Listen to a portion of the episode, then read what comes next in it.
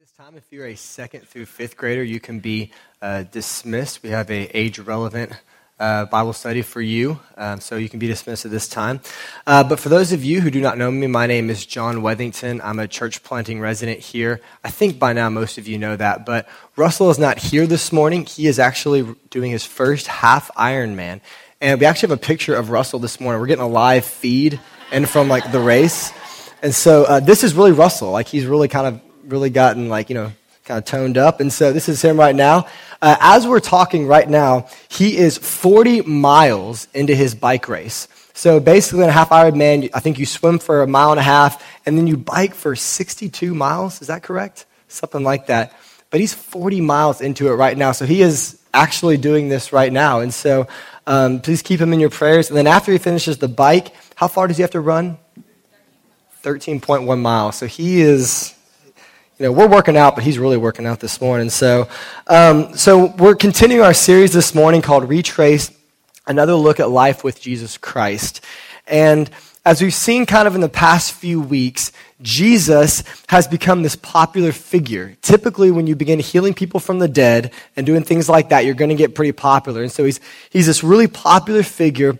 But this morning, what we're going to see is things are about to change a lot for Jesus in his popularity what's going to happen is he's going to start challenging people to actually follow in their actions the things that he's going to say. And so this is going to make his popularity wane. So if you have a, a, Bible this morning, open up to Luke 10. If you do not have a Bible, just slip up your hand. It's no problem. We have people here ready to give you a Bible. I forget my Bible half the time. Confession time. I got to start getting better with that. So if you've forgotten your Bible, you don't have one, just slip up your hand and they'll bring one to you. Uh, this is Luke chapter 10, verses 25 through um, 37. We're going to be reading the story of the Good Samaritan. It's a parable. What a parable is, is when Jesus wanted to explain a point, he would do it in story form, and this was a parable. And so we're going to see in verses 25 through 30, he's going to set up the parable, and then 31 through 37, he's going to tell us this this morning that in the Christian life, you can't walk past compassion. In the Christian life, you can't walk past compassion. Would you stand with me this morning as we read God's word together? This is Luke chapter 10, verses 25 through 37. And behold, a lawyer stood up to him to the test, saying, Teacher, what should I do to inherit eternal life? He said to him, What is written in the law? How do you read it? And he answered, You shall love the Lord your God with all your heart and with all your soul, and with all your strength, and with all your mind, and your neighbor as yourself. And he said this to him, Jesus said this, You have answered correctly. Do this, and you will live. But he, the lawyer, desiring to justify himself, said to Jesus, And who is my neighbor? Jesus replied, A man was going down from Jerusalem to Jericho, and he fell among robbers who stripped him and beat him and departed, leaving him half dead. Now, by chance, a priest was going down that road, and when he saw him, he passed by on the other side. So, likewise, a Levite, when he came to the place and saw him, passed on the other side. But a Samaritan, as he journeyed, came to where he was, and when he saw him, he had compassion. He went to him and bound up his wounds, pouring oil and wine. Then he set him on his own animal and brought him to an inn and took care of him. And the next day he took out two denarii and gave them to the innkeeper, saying, Take care of him, and whatever more you spend, I will repay you when I come back. Which of these three do you think proved to be the neighbor to the man who fell among the robbers? He said, The one who showed him mercy. And Jesus said to him, You go and do likewise. May God bless the reading of his word. You may be seated this morning. So, a quick overview, okay? A lawyer comes up to Jesus and he says, How do you inherit eternal life? Jesus says, Okay, well, what does it say in the law? The lawyer says, You have to love God and your neighbor as yourself, okay? So, Jesus says, Okay, you, you, you got it. But then the lawyer, trying to justify himself, tries to find a loophole. Okay, this is a lawyer trying to find a loophole. It's, it's, a big surprise. So he's trying to find a loophole, and he says, okay, well, who's my neighbor? And then Jesus tells him this parable about loving his neighbor. The lawyer recognizes this, and Jesus tells him to now go and live this way. In the Christian life, you can't walk past compassion. And when we read this parable, a lot of you have heard this before. we, I think a lot of times we, we see this and we think, oh, we have to have compassion. But the first thing I want to talk about this morning, I want to go maybe a little bit of a different route with this parable. I think oftentimes, is the first thing, our lack of understanding is really a lack of surrender. Oftentimes, our lack of understanding is really a lack of surrender. It says here that this man is a lawyer, but he's not necessarily a lawyer in the way we typically think of a civil lawyer who handles government cases and these types of things. He's a lawyer in, in Judaism. So basically, he is a expert. He is a mastermind in the Jewish law. So when people have disagreements or disputes, they come to him, and basically, he tells them, based upon the law of God, how they should handle things. And so it's interesting that a guy who is an expert in the law is coming to Jesus with a question about the law. You see, people used to go to this guy for questions about the law, but now they're going to Jesus. And I think he's probably kind of jealous. And he probably wants to trip people up because if he can prove that Jesus is not legitimate, he can keep his own pride. He can keep his own expertise and keep everybody coming to him. And so this guy knows that who, who he should love. He, he knows he should have compassion, but he is simply looking for a loophole. And this morning, I think we often make really simple commands complicated because we're trying to find loopholes. Jesus says to pray daily, tells us to pray. Instead of just praying, instead of getting on our knees and coming before God, we begin asking, well, well, what do we pray? And how long do I pray? We begin asking these questions.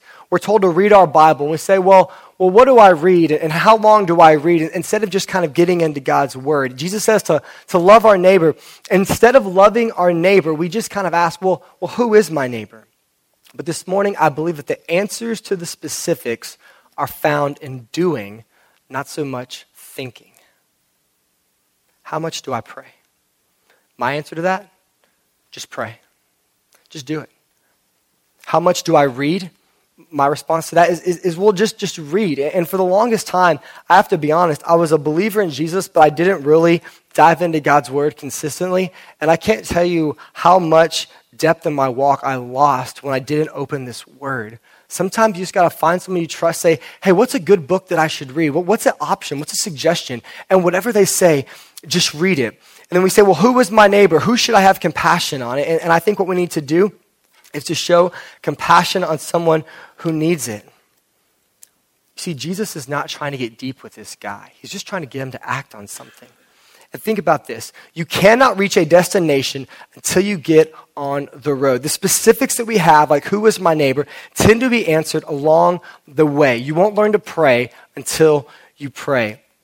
And so it's funny, after this whole exchange, this whole story, this whole parable, this guy's realization is oh, I just got to have compassion on people. And this morning, it can really be that simple. It really can. If you are kind of examining the Christian faith, and maybe you're not a believer this morning, one of the cool things about our faith is it's really kind of simple. It's not necessarily easy, but it's simple. We're told to love God, we're told to love each other, we're told to, to serve in the church, to believe in Jesus, and, and this is the crux of the Christian life. But I think what we do is I think we spend like 98% of our time thinking about the 2% of things that we don't know. We spend so much time with these deep questions, with these things that, that are so intricate, when we can really just help out someone who's in need, help out a family member. We can see a need and we can meet it.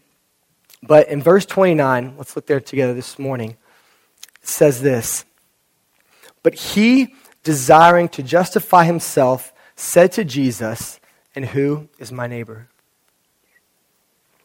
The lawyer's real motives right here are brought to light. It says, But he, desiring to justify himself, said to Jesus, This man is not confused. He doesn't know what's going on. He doesn't have a lack of understanding. He is trying to justify himself he disagrees with Jesus, and he is trying to prove in this text, he's trying to trip Jesus up and, and show that his way is superior. He's trying to show that, well, not really having compassion is better than having compassion because compassion is confusing, and we don't know who to have compassion on. So, this man, a lack of surrender is this problem, not a lack of understanding. You see, people in this, in this text, they're drawn to Jesus because he shows grace and he's actional. He's doing things, he's, he's teaching things. But this lawyer, he's very systematic and he's, he's legalistic and he's, you know, he, he probably thinks more than he does. He talks more than he acts. But Jesus, he's not getting deep. He's not going around. I mean, I'm sure there's some deep things to his message, but he's really just kind of going around telling people things and displaying these simple commands for him. And my question this morning is, is what in your life have you been desiring to justify? Is it the things that we do at work or, or don't do at work? Is it the things that we watch on TV or, or the internet? Is it the way that we spend our money? What are we trying to justify? But here's what happens. Here's how Jesus responds to this man trying to justify himself. Jesus cuts through our distractions and always gets to the heart of the matter. You know what's really interesting about this parable is that when I first read it and I was preparing this message, I thought it didn't make sense. Because the lawyer asked Jesus, he says, Okay, who is my neighbor? And Jesus goes into the story about helping a guy, which really doesn't answer the specific question of, Well, who is my neighbor? Who should I have compassion on? But you know what Jesus is doing? Jesus is cutting through this man's distractions and the smoke and the mirrors, and he is getting right to the real question of this man. You see, if this guy had been honest, if this lawyer had just come to Jesus and said, it's just hard to be compassionate on people. It's just hard, and I don't want to do it, and I don't know who to have compassion on. Like, what do I do? If he had been legitimate, he could have gotten his question answered, but he tried to, instead of just trying to wrestle with this, with this Christian idea of being compassionate on people, he just kind of gave up and tried to justify himself. And a lot of times we do this. There's a command in the Bible, and we feel like it's too radical, it's too impossible, so we just give up and we start trying to justify it, and that's what's going on here. But Jesus is never subject to this. He always cuts through our distractions and gets to the heart of the question. It's like the woman of the well that we talked about a few weeks ago. She comes looking for water in this well, and Jesus says, I'm going to give you living water. He offers her what she's not even looking for. Because you know why? It's what she really needs. And, and this morning, when we're talking about being compassionate on people, keep this in mind that if someone needs food and you give them food, they're going to need more food if, if someone needs shelter, they're going to need continual shelter. These temporal needs are important and we should meet them. But the living water, the gospel, that is really the way that we are compassionate with people when we share our faith, because that is, the, that is what quenches all needs and all thirsts. We don't, we, we need three meals every day. You can meet a need, but if we share the gospel with somebody, they're set. And the last thing is oftentimes we don't get the answer that we want because we're not really asking the question that we have. We got to be genuine when we come to Jesus. If something's hard, it's not wrong to tell Jesus, this is really hard, or I'm having some doubts. I think sometimes we're trying to like put on a show for, for God, which doesn't make much sense because, you know, He's God. He knows everything. He knows your heart before you even come to Him. We have to be legitimate with Jesus. Let's look at verse 33. It says this But a Samaritan, as he journeyed, came to where he was, and when he saw him, he had compassion. So the first thing is that oftentimes our lack of understanding is really a lack of surrender. And the second thing this morning is this compassion is a distinctive trait of the Christian life. There is a lot of irony in the fact that a Samaritan is the hero and the good guy in this story. Samaritans were basically uh, half Assyrians, which were barbarians, and half barbarians and half Jewish. They had broken away from Judaism. They had started their own temples, their own religious things. They were basically viewed as counterfeit Jews who thought they were superior to them. So these people, the Samaritans, typically religiously thought they were superior to Jesus and these other Jews of the day. But here's the thing is that we cannot get past the fact that God knows everything. Even though this is a Samaritan, somebody who's looked down upon, God knows his heart. It says in 1 Samuel 16 7 that for the Lord sees not as man sees. Man looks on the outward appearance, but the Lord looks at the heart. Jesus knows the heart of the priest, the Levite, and the Samaritan. And he says that the Samaritan is the one that has compassion. We look at outside religious things, but God looks at the heart. There was a recent story um, online that I saw, I found very intriguing on CNN.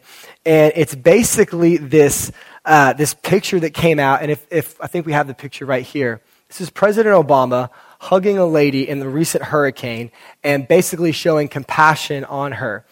But this picture was put up, and there was a blogger that wrote about it. And what he said is this is one of the most polarizing pictures in the history of our country. And this is why. Because there are two different types of people, and they see completely different things in this picture for the Democrats, Obama is, is, a Democrat, for, for the Liberal Party, basically they look at this and they say, this is why he needs to be our president. He's so compassionate and he's so loving and he's, he's put politics and campaigning on the side so that he can love people and, and he can meet a need.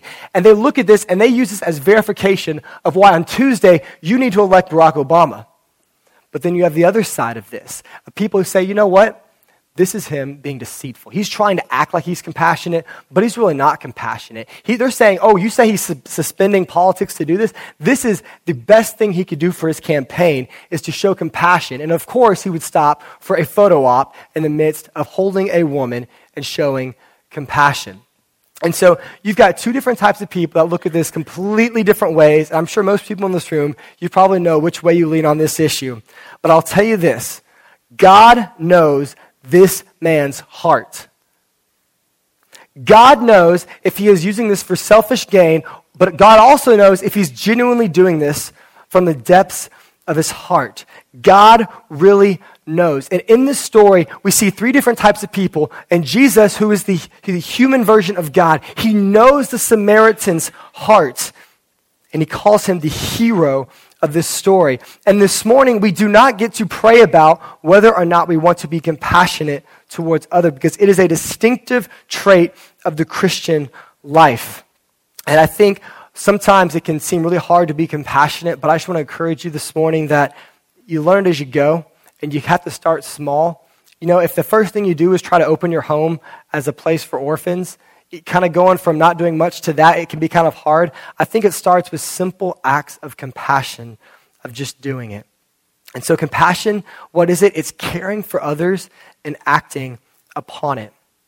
There's two parts of compassion there's sympathy and there's action. We must act. There are a lot of different worldviews in America today. And I think that it's important, with whatever worldview you come from, to realize what the implications of that worldview is. And so when we say that compassion is a distinctive trait of the Christian life, I kind of began doing some research on a few different worldviews and kind of looking at how the idea of compassion, something that we generally like and view as a virtue, and how it fits into other world views. If the main way that you look in this world, at this world is through evolution, basically the whole point of the human race is we're trying to adapt and become a stronger race, and we're trying to rid ourselves of weakness. In, in, evolution, as we're trying to evolve, as we're trying to become stronger and adapt to our environment, the weak kind of hold us back, if you're going to be honest. That's one of the main implications that's kind of been rooted out of, out of evolution as, as time has progressed. But if you look at some of the earliest writings, the, the race is trying to evolve, so kind of having compassion on somebody, it's it doesn't fit in very well. And then, okay, well, what about like atheism? So there's no God, there's no set standard. So there's really, to be honest, there's no obligation to be compassionate to anybody. A lot of my friends are agnostics. They don't believe that we can know whether or not there is a God. And so, in terms of compassion, I guess since we can't know there's a God, we can't really know if we should be compassionate or not. I mean, who's to say? Don't tell me what's right. I'm not going to tell you what's right. You know, if you want to be compassionate, that's fine, but, you know, that, that's your own personal decision. But in the Christian life, there is no option. We are to love our neighbor as yourself and to help those in need. It's just rooted in what we believe. And this morning, if you believe that compassion is a good, virtuous trait, I believe, but you're not a believer, I believe that's God's workmanship on your life. I believe that's exactly what it is. This is, a, this is something that deep down I think we know is a very good thing, but a lot of the worldviews that we tend to accept, there's no place for compassion. But in the Christian life, compassion is a distinctive trait. And in the Christian life, we cannot walk past compassion because it's just part of who we are. I think it's really cool how Neartown has been very compassionate as a church. It's always better to do it together because we can do more. Is Trenton here this morning? I don't think he's here this morning. Um, when I first came to Neartown, it was really cool because Neartown got on the news. Neartown's been around for about, I guess, a year and a half. And there was this story where there was a coffee shop on the east side, and uh, for whatever reason, their power uh, went out. They had no power. And so basically, Trenton, who locally goes there, saw this need, contacted Neartown. Long story short, Neartown got them a generator so they could open up their business. And it got on the news. Trenton was interviewed on, on the news for being compassionate. He saw a need and he met it. We recently donated money to Freedom Place. They, they help uh, fight the, the sex trafficking, trafficking um, problem here in Houston. That's a huge problem in our city. There are two guys in the area who um, deliver things downtown on their bikes for, uh, for Firehouse subs, and their bikes were stolen, so they couldn't do their job. At Neartown, we came together with the money that you guys have provided, and we got them bikes to carry on. We have um, Compassion Kids. Neartown Church supports a lot of kids in Africa. We have tons of kids. My wife has a kid that we support, and we basically give money every single month to make sure they have water, they have food, they have shelter, and that they have heard the gospel of Jesus Christ. And, church, this morning, this is why we tithe. I've, I've grown up in the church, and when I came to Neartown, I have to be honest, it was very shocking how much of Neartown's budget really goes towards doing these types of things. It's a lot more than most churches. But as a church, we've always got to be looking for new opportunities. It's cool if you can see a need personally and call one of us here on the staff and say, hey, look, I saw this thing. Can we meet this need? If you can't meet it yourself, we can do this together. Always looking for new ways to be compassionate. But here's the big question who should I be compassionate to? For the first time in the history of the world, over 50% of the population lives in urban areas. This has never happened before if you meet somebody, there is a greater chance that they live in a metropolitan, big urban mega city than in a rural town for the first time ever. There are more mega cities and there are more people living in these cities than ever. And so, what does this mean? We see more brokenness than ever. The average person in your socioeconomic status will see more brokenness, more homeless people, more people in need than anybody that has been here before us. And it is so overwhelming. And I do not want you to get mixed up with this idea of who should I be compassionate to versus this lawyer trying to be tricky and say, well, who is my neighbor? This is a legitimate question.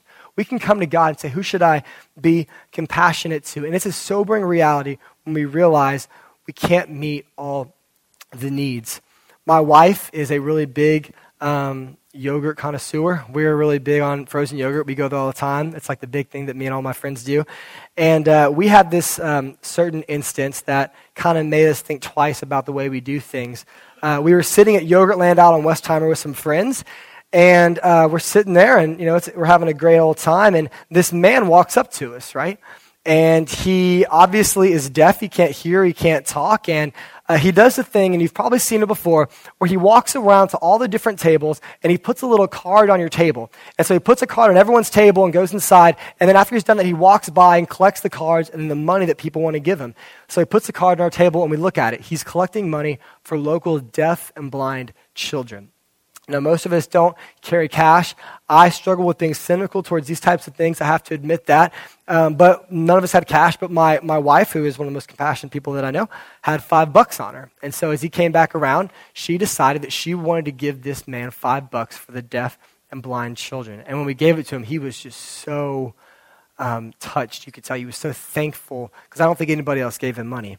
So he took the money and he put it in his pocket, and then he proceeded to walk into the yogurt store. And, um, you know, we're like, well, okay, he's probably just picking up some more of the cards he forgot, or someone's giving him money in the yogurt store. So he walks in there, and um, if you know anything about yogurt, they have like little sample cups on the side. It's kind of one of the cool things about yogurt. So he walks over, gets a sample cup, and so we're thinking, okay, he's probably just getting some free yogurt. You know, sample cups are free. And so he gets the cup and walks over to the yogurt machine and starts kind of like looking around at what, what kind of yogurt, you know, he wants in his sample cup and uh, you know starts trying out some samples and, and, and we're looking and you know we're trying to be optimistic here about what's going on in the situation but it's getting really hard at this point. And so um, so he tries out some samples and he got quite a few samples.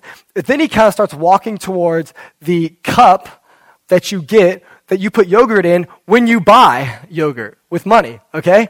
So he walks over to the cup and at this point we're just thinking this can't be happening this is, this is not, like, this is, this is really, really, really bad. But uh, at this point, it's actually become worth the five bucks for the show, so it was totally a good investment. But uh, it's a great story. So he walks over and he gets his cup, walks over to the yogurt machine, and he starts getting a lot of yogurt. And I mean like $5 worth of yogurt, okay? And so he gets yogurt, he goes over, puts his toppings on, goes to the, um, the cashier, and hands her the five bucks that my wife gave him for the deaf and blind children, and buys yogurt with it. And you would think that as he's walking out, it'd be a little awkward because we're like right in front of the door. You would think he'd kind of like run by us or he'd, you know, be a jerk about it and be like, yeah, that's, what, that's what's up or whatever. Um, but he doesn't do that. It was just really weird. He actually, as he's walking out, he looks at us and he's very like grave. He's like, he's basically saying, thank you so much for this yogurt, you know? and that didn't help my cynicism towards a lot of these different types of people. And so, some people, this is a really tough thing. And this morning, this is why we pray. Because these specifics on who we help and who we don't help come through prayer. The Bible gives us like general things, but prayer is the specifics. And so, if you, in this morning, if you think that you should help every single homeless person that you come across, that is your biblical obligation to do so, and you have prayed about it, that's what the Lord's told you, then I fully support that. If you maybe lean towards me, I'm not saying this way is superior, this is the way I lean, and, and you feel that if you're going to give money, you need to give it towards channels that you know will actually help people and will not be used to, to do bad things or harm the person, then, then that's your thing too. So we have to pray about these issues. There are certain things that there's a little bit of gray area. There's not like a clear cut, definite thing. And I've had several of these experiences. You probably have too. And so I lean that way. But if you lean the other way, that, that's fine. But here's the thing we can't use our practicality to not meet any needs. If you don't believe someone is legitimate in their need, make sure you give that to someone who you know is in need. It is impossible to meet every need, but it's sinful not to meet any needs because compassion is a distinctive trait of the Christian life. And in this Christian life, we cannot walk past compassion. And there's a lot of different ways we can be compassionate. People always want your money, but the reality is is you can help someone through a tough time. You can be there for a family member, you can volunteer to help a need. But here's the main way that you can be compassionate. And we talked about it earlier. You can share the gospel with somebody. You can give them the thing that meets all of their needs. You can show compassion by enduring some of the awkwardness, by going out of your way to have this conversation with somebody and tell them, you know what? Jesus can answer all of your needs. You were made by God for God, and Jesus wants to have a relationship with you. Sharing the gospel is the best way that we can be compassionate. That's my water. the last thing this morning is this. And this is the most important thing we're going to talk about this morning. Our compassion for others begins at the cross where Jesus died. Have you ever thought about the fact that we cannot show compassion to God? Have you ever thought about that? Because showing compassion on somebody is helping them meet a need that they can't meet for themselves. And so showing compassion is when somebody is desperate and in need that, that you meet that need and help them. You go out of your way. There's a lot of really great stories. I would encourage you to check them out from this recent hurricane of babies that were, um, that were in really bad condition. And as this hurricane blew through, these premature babies, all the electricity goes out. They can't treat them. And there are stories after story of, a, of nurses carrying these babies to safety. Think about this. This is a baby. It can't fend for itself. If, if these people decide that they're not going to show compassion on it, the child dies. And if you're a parent this morning, you know your kid can't take care of themselves. Even if they're 18, they still can't take care of themselves. Like, they, they need this. It's an act of compassion to love them.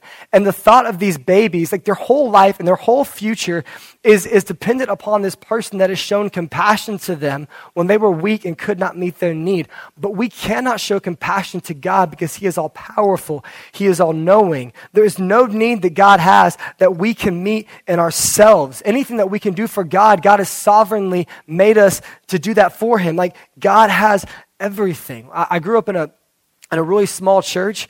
And when back in 2005, the Katrina hit, um, there was tons and tons, I mean, thousands upon thousands of people that had nowhere to go in New Orleans. And so they didn't know what to do, with and they just kind of started busing them all over to different places. And Houston was one of the main st- places they brought them. And they were basically busing them over and just dropping them off right outside the Astrodome and just asking people to come get them.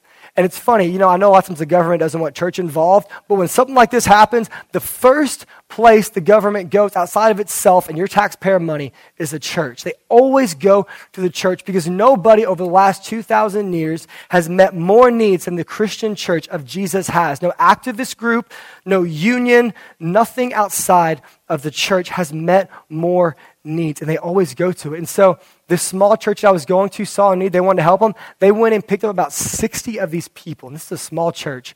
They shut down the gym, brought him in there, didn't really know what was going to happen. It ended up being a shelter for six months food, water, the gospel, everything for six months. And it was a tough six months. There were drugs done in the church, there were inappropriate relations. There were fights. There were tons of things. It was, it was messy. And I'm going to be honest, the church didn't benefit from this at all. In fact, it, it hurt the church in a few different ways. But they saw a need and they met it.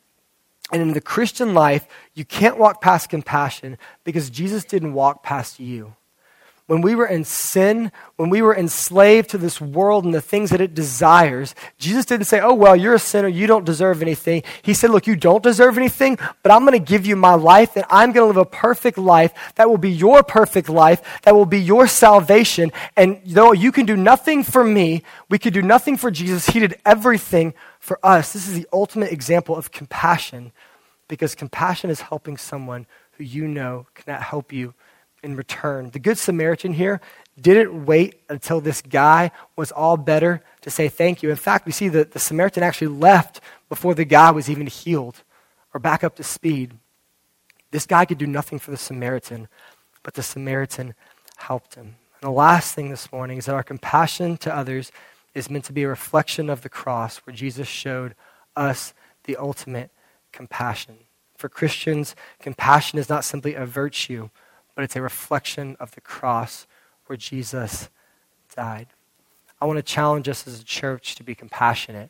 In our NT group, we recently talked about this and how we can see practical needs and, and meet them. And I want to challenge you this week do something simple. You don't got to do something huge. I mean, that, if you can, that's great.